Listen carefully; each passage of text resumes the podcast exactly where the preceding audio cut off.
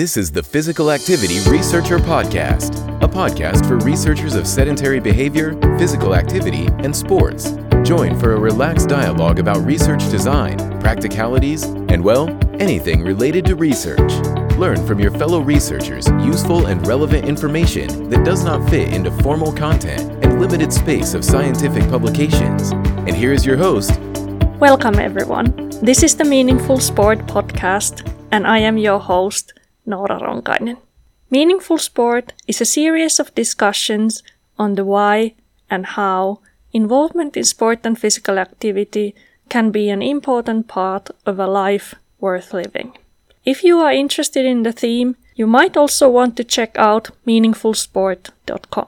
There you can find podcast show notes, read a blog, and access many resources for further explorations of meaningful sport. Welcome back to the second part of our conversation with Professor Sigmund Loland from the Norwegian School of Sports Sciences. In the first part, we first explored three different justifications of physical education: morality, medicine, and meaning, and then started exploring this meaning perspective, connecting it with ecological perspectives as well.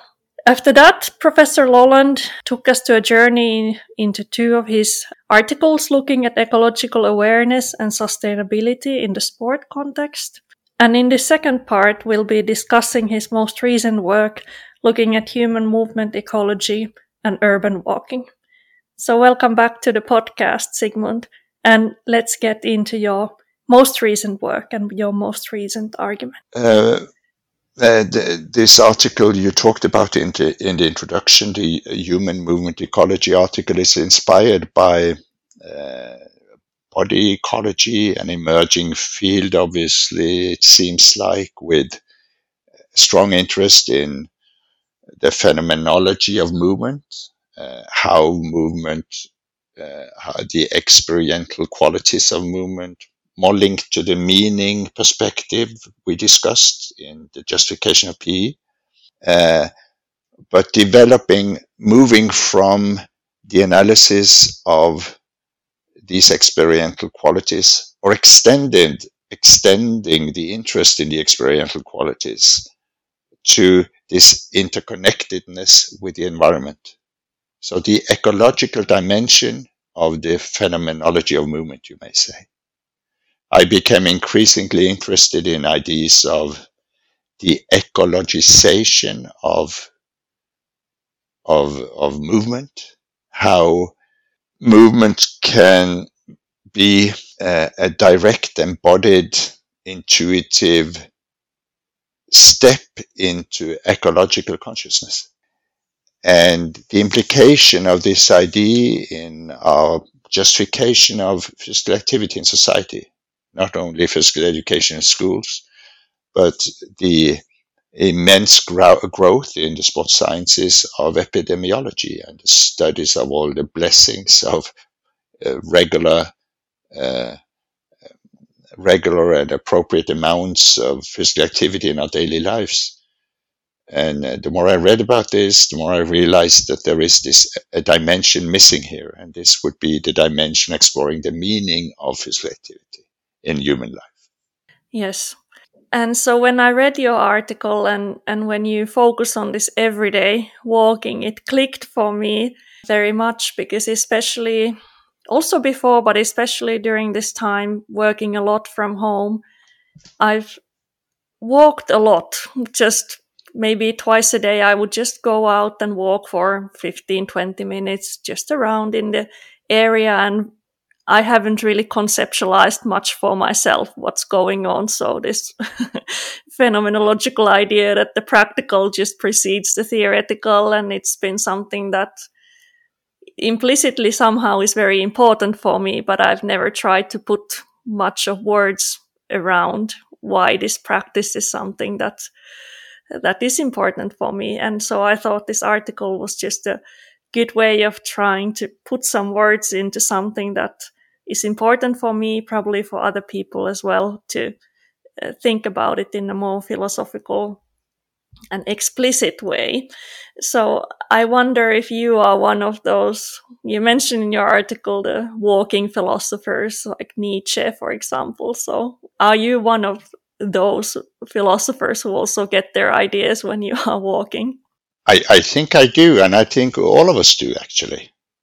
It's not unique for you yourself or for me. That is how moderate intensity rhythmic walking stimulates, the blood flow of the body. And actually, when you walk, when you think and walk, research shows that about 20% of the energy spending is spent in the brain. So the activity of your thinking, brain research demonstrates that there's moderate intensity walking where you do not have to concentrate upon your technique or where the surface is not such that you have to be aware all the time. And, coming into this rhythmical walking that opens up pathways in the brain with creative associations, problem solving. And we all experience that, don't we? That walking, moving, if you're fit, jogging, low intensity jogging opens up your mind to a certain extent, opens up for creativity and problem solving at a higher level than when you sit down like we do now. Mm-hmm. We should have recorded this walking, Absolutely. And human movement ecology is the concept, the framing that you use to explore this phenomenon of walking. Maybe it's just for the listeners who are more interested in this concept and the theory, just a few words about that. Yes.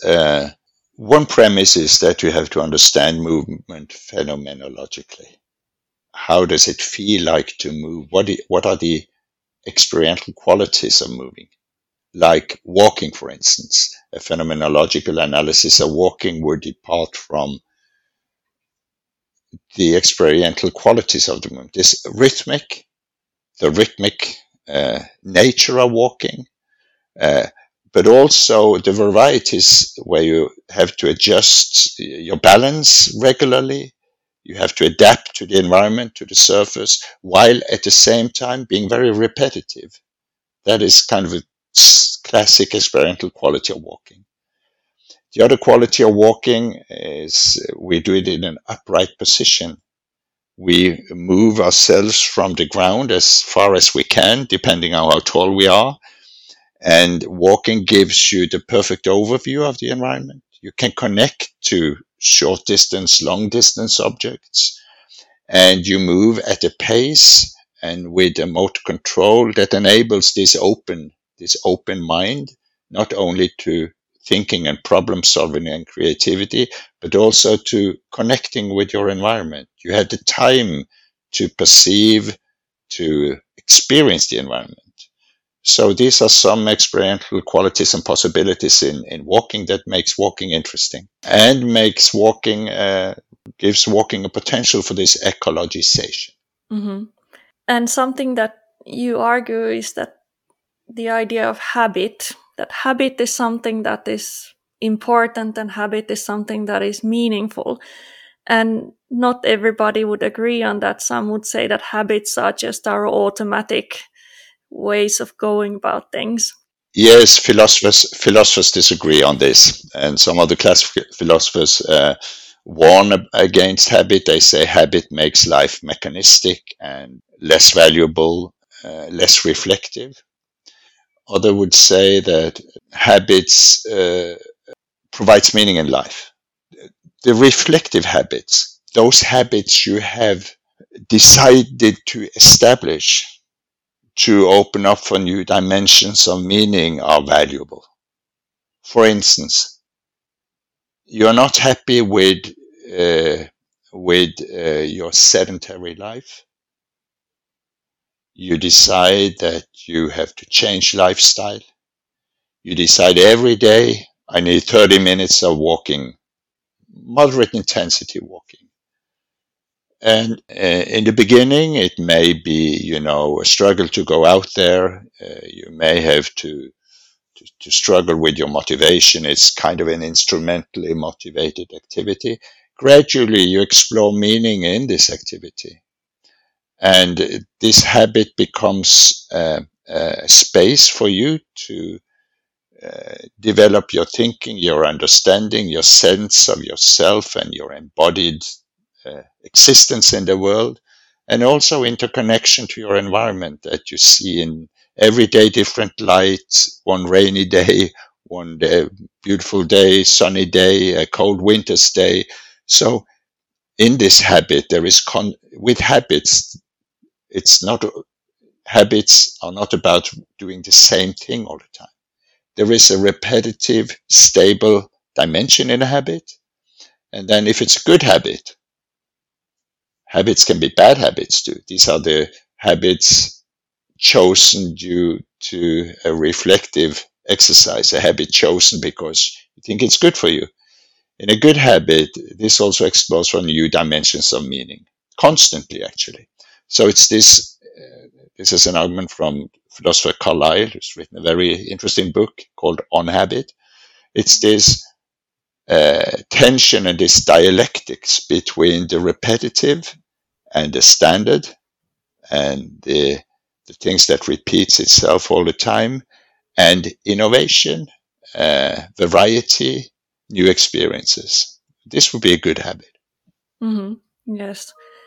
I remember in my PhD work, I was interviewing runners. One of them said that he'd also continue running very actively after his career in high-level sport. And he said that the easiest is just to run twice a day. You just always go running before lunch and before dinner. Much more difficult is to run 3 times a week. Because on Monday, you might have something else to do and you can maybe go tomorrow, and then something comes up with your kid and you have to, take him somewhere, and then it's suddenly Wednesday and then you agree to go somewhere. And so he said 2 times a day is much easier than 3 times a week. Yeah, for these elite runners, that definitely may be the case. For some of the rest of us, this sounds quite strenuous, but habits are also a way of exploring the adaptability of being human.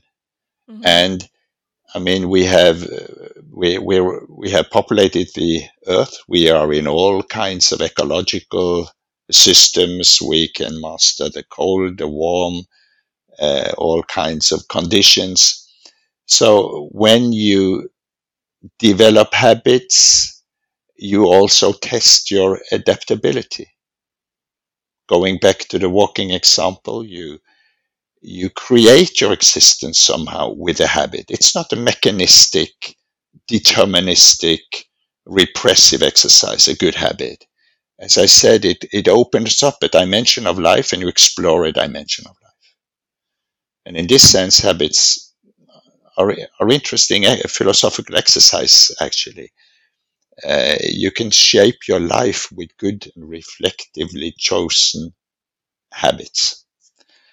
And in my article, I've read a lot about, for instance, outdoor education, and in more or less extreme activities, whether it's skydiving or underwater diving, or even there is an article on underwater yoga, or the ability to hold your breath for a long time, how you can connect with deeper layers of your embodiment through these extreme exercises, which I think is interesting and definitely worthwhile testing out for those who have the motivation to do it. But I wanted to explore what does it mean in everyday life for people, especially connected to these physical activity campaigns we have.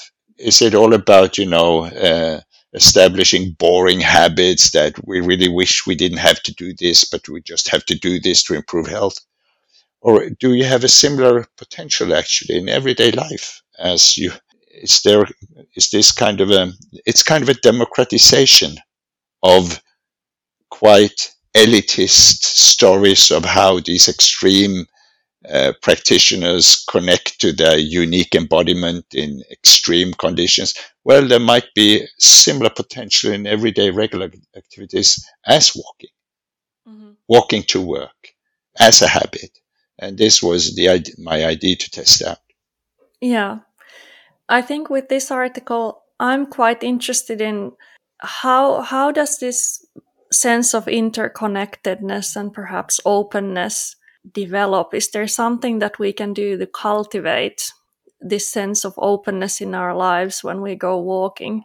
And I think you might also observe that this sense of interconnectedness doesn't seem to be an automatic response. You see a lot of people walking very stressed on the streets in the morning on the way to work or somewhere else, and probably in a hurry. So how do we develop this kind of relationship? Your observation is correct, of course, and it's not an automatic response.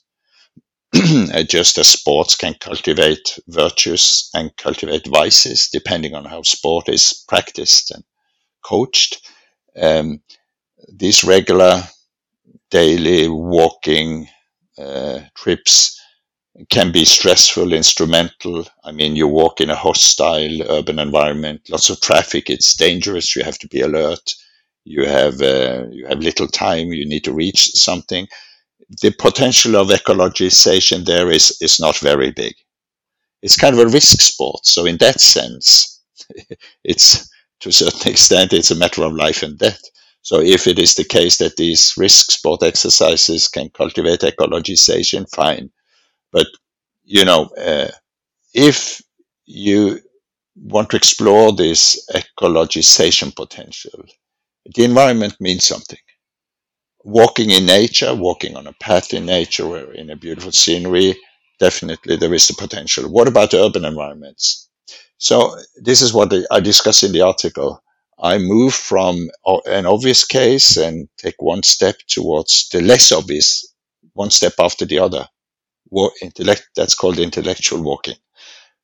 One step after the other towards the tough cases. So as you say, what about walking in a hostile urban environment? And that is a much tougher case.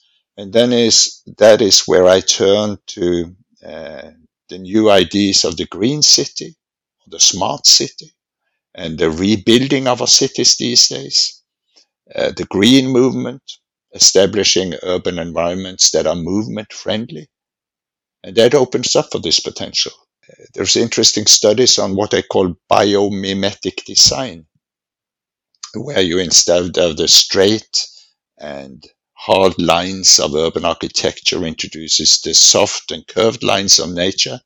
You use materials that are either from nature or mimetic. They are inspired by natural forms and shapes and colors. So a movement-friendly urban environment can definitely be inviting to interconnections within. And modern architecture is very concerned about this greening or this biomimetic design. So more movement-friendly urban environments can definitely enhance the ecological potential of urban walking. Mm-hmm.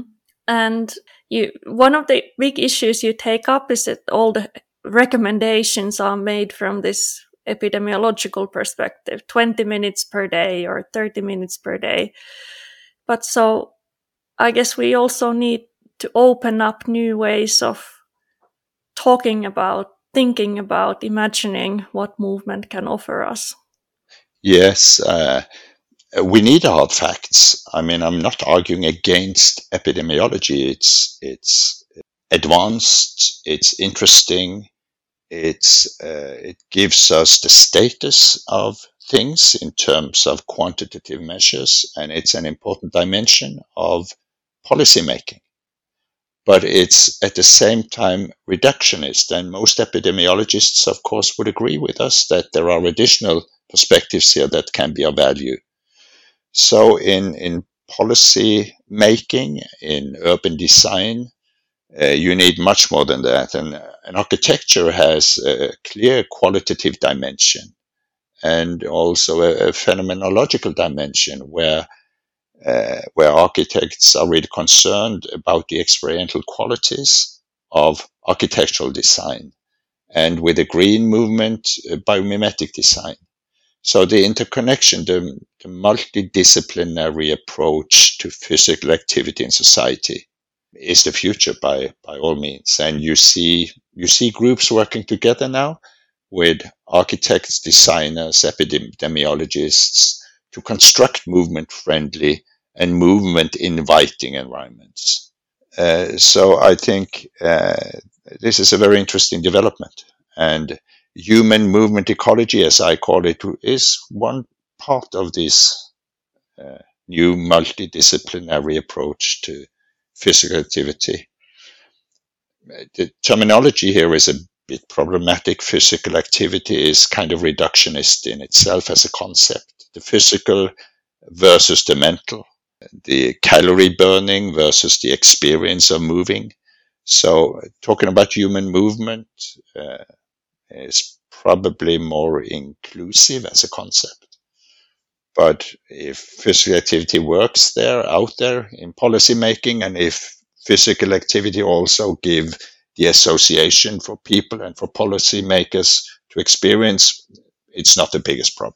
And back to the habit, if you're born and raised in a movement-friendly environment, walking to school or to work becomes what you do. It's not a habit you have to struggle to install in your life. It's something you do. And you may even as a child, you would like to be driven by the car to school, but nobody is doing that anymore. You walk. Gradually, this habit is internalized and you start to appreciate it. So it's about socialization. It's the old Aristotelian idea of when you do it again and again, you internalize it and it becomes this habit we have been talking about. So I also reflect at the end of the paper about the whole policy of stimulating or encouraging or pressuring people to enhance their physical activity level. All these campaigns, there are no need for these campaigns in a movement-friendly society because regular movement is part of your lifestyle. And this might sound utopian. This is a future movement utopia, but it might also be an actual development in the modern, green, smart, movement-friendly, biomimetic architecture city or urban environment. Yeah, I think it's interesting. I just remember I last winter wrote in my blog about why I'm happy that I was forced to ski as a child. Cross-country skiing, a lot of children now going skiing, and you see young children skiing, and sometimes they just jump in the, on the side and start screaming and refuse to go any further, but the parents still, take them again. But then now I'm glad I did, because skiing, cross-country skiing, is something that I really enjoy and look forward to, and it's so important for many people in the Nordic countries, Norway, Finland, and so on. So I just remember you did a really nice presentation about these gliding sports and how this sensation is something that is, once you learn to master it, it's actually something really enjoyable. And somehow, it extends your possible ways of being and interacting with the environment. But as a child, at least I was one of those children who had to be forced to first do it long enough and then learn to find these dimensions in skiing that were actually enjoyable. But the beginning might be different. Yes, I definitely see what you mean. I mean, now we're discussing the ethics of parenting. How much force should you use in providing your children with the experiences, practices you think are good for them? And the principle there would be that children have a right to an open future, meaning that you should introduce children to a lot of activities. And your parents did right then. Skiing is an important activity in the countries in which we live, right? So you should try this. You should be introduced.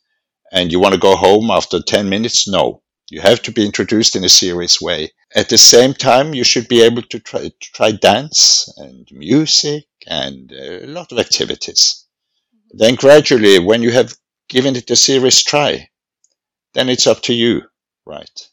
then you have to explore. You have to explore these things, and you connect to some of them, and you may not connect to others. And then those to which you connect, you can explore further and open up new dimensions of your life. Whereas this is wise parenting, isn't it? Whereas unwise parenting would be to keep you in skiing.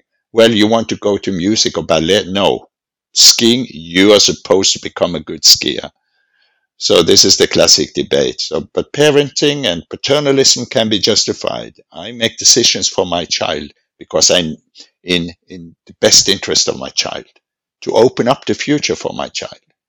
Whereas, specializing my child from early age on. So that's a different thing. And then it's the gliding in our culture, in your culture, in the winter countries at least, this sense of gliding is an interesting phenomenological phenomenon. We may not be biologically adapted to a certain extent on this. When you have guests from abroad, they've never walked on an icy pavement before. They slip, they fall, they feel really insecure, it's uncomfortable. But when you master the technique, the balance, where you exploit or utilize this gliding possibility in sports, there is a fantastic dimension of freedom there. So the phenomenology of gliding would be, most gliding sports would include, there's an effort, like in skating, there is an effort, a strong push, followed by a relatively long phase of effortless, smooth movement that gives you a sense of freedom, of joy, actually. You transcend the heavy gravity of everyday movement, and you fly for a brief moment in time. This is the fascination with gliding sports. You can see it even small children when they find a slippery part of the pavement or at the playing ground. They put on speed and they glide and they laugh and they're full of joy. It's like the skier, the adult, the grown-up person, the skater. It's this similar feeling of freedom in gliding sports that is quite fascinating. You explore a new embodiment of the world and an interaction with the environment, the ice, the snow, the water. You glide through the water, the parachuter. If you glide through air, wonderful feelings. Mm-hmm. Yes, and I think this kind of philosophical analysis and making these dimensions more visible, I think it's so important for expanding our thinking around what is the value that these activities can provide to our lives. Yeah. So in the physical education curriculum, there should be a point saying that all children should be able to experience the joy of gliding. Very important educational goal, because in this experience, there is much more. There is an experience of freedom, experience of a deep interaction with the environment, and so on and so forth. Potentials for ecologization, as we talk about. Yes, I think one good practical outcome from the discussion, this needs to be added. Right. Excellent. I've really enjoyed our discussion. I will let you go in a moment.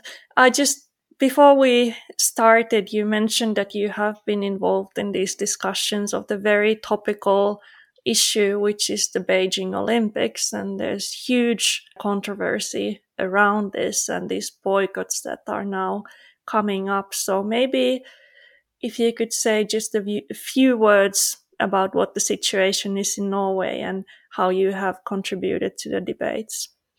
Yes, I can. It's in a way, it's linked to the justification of sport in society, to the value of sport, to the sustainability of sport, and the sustainability of mega events. So it's connected to some of these other things we have debated, but on the other hand, it's a very different area of application of these ideas.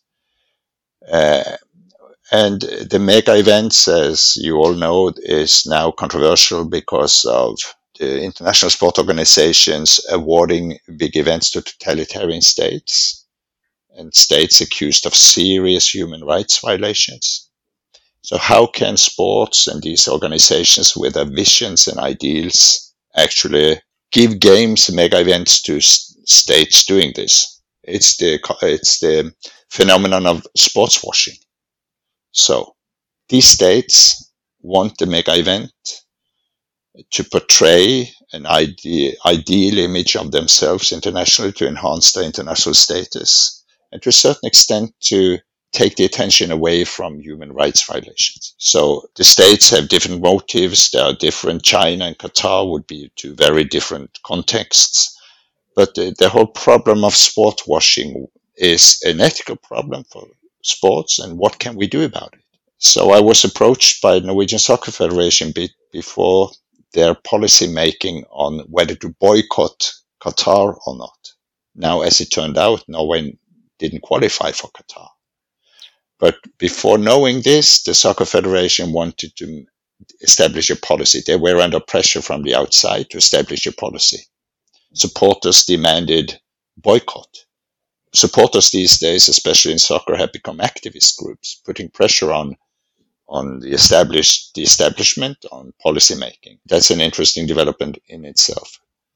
But then I looked into the boycott policies and research on the effects of boycotts, international boycotts, not just of sports, but sanctions of various kinds on human rights violations, economic sanctions, diplomatic sanctions. And it turns out that boycott, meaning being defined by cutting all dialogue, stopping the dialogue. Boycott a sport event, you don't go there. Athletes, everyone stays home. You don't want to be part of it. So boycotts under extreme conditions can be your only option. But in most contexts, boycotts does not seem to work if you want to change the conditions of those being repressed. If you really want to reduce human rights violations, other diplomatic means, including keeping a certain dialogue open, seem to work better than boycott, where you have a lot of unintentional consequences. Boycotts tend to strengthen the regime to a certain extent because a population stand up for their system if they're being harassed in their view from the outside, and so on and so forth. So the study of these policies made me realize the significance of keeping a dialogue open as long as you can. And there are other ways of demonstrating. As we have seen, national teams now have human rights messages on their shirts. A diplomatic boycott would mean that official representatives do not go to the mega event. We protest, the athletes go, and the athletes may go with this signaling, with this human rights message on their shirts, and so on and so forth. This hurts more in a way than just staying away. And if you want an efficient boycott, it has to be coordinated. Many nations, many teams have to stay away. Then it may have an effect. If your motive to boycott is just to make a stand, we do not accept your policies, we stay home, then it will be successful anyway. But it may not benefit those who are repressed. And even more so, it may even make repression worse. It as I said, it may have non-intentional effects, consequences. So the whole boycott discussion is quite complex, and I try to explore that based on the potential value of sport in enhancing human rights. So the philosophy part of this became very important in the discussion of boycott and the value choices involved. Make sense? Makes sense. It's a very complicated issue, and these diplomatic boycotts are now being announced by some countries. They are. Not others in relation to the Beijing Olympics. Exactly. You know, a recent example of a diplomatic boycott would be Sochi 2014. Mm-hmm. Russia was heavily criticized for the homophobic laws and regulations. So instead of sending high-level official representatives, Obama sent 3 openly gay athletes as official U.S. representatives to Sochi, led by the tennis legend Billie Jean King, who is not afraid of delivering a message. So instead of staying home, this act was a clear protest against the repressive homophobic laws installed in Russia at that time, and also an act of solidarity to the Russian community, where actually US athletes go there and with a message. And this may be a very smart way of protest, not closing the dialogue, but making a very clear stand on your values. So being creative on these occasions, designing protests that still do not completely close a dialogue, based on analysis of what really benefits the groups being repressed and what can really have effect on reducing the human rights violation. That I would say is a better strategy than this clean, blunt boycott, just staying away. Mm-hmm. I think this, it's such an urgent issue for different countries and also athletes themselves. How do they go? And if they go, how do they use their ability to talk up about issues? Yes, and athletes are different here. And I think pushing the responsibility on the athletes is very wrong. Some athletes are politically interested. They know what they're doing. Other athletes, they are 19 years old. They've spent their lives trying to excel in their sport. And then suddenly they have a microphone in their face, giving statements about the human rights situation in China. It's unreasonable. This is a leader responsibility. And the leaders have been weak. They have not, explored policies. They have not thought critically around policies and their own possibilities. So this is definitely a leader responsibility in sport. And these are value choices. They have to be based on sound value reasoning. And, applied ethics here is a competence that is lacking to a large extent that the sport leadership, competence in applied ethics and value reasoning, value-based leadership. Mm-hmm. Yeah. Thank you, Sigmund. This has been really a thought-provoking discussion, a very inspirational one in relation to how we can expand our thinking and imagination around the possibilities of movement, and very thought-provoking in terms of how do we think about the sporting mega events and how can we address these serious human rights concerns. So thank you very much once again.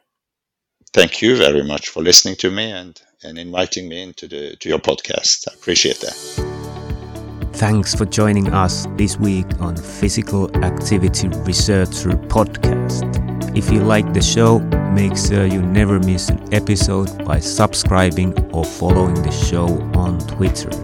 This podcast is made possible by listeners like you. Thank you for your support. If you found value in the show, we would really appreciate a rating on Apple Podcasts or whichever app you're using. Or if you would, in a real old school way, simply tell a friend about the show. It would be a great help for us. We have a fantastic lineup of guests for forthcoming episodes, so be sure to tune in. Thank you all for your support and have a great day.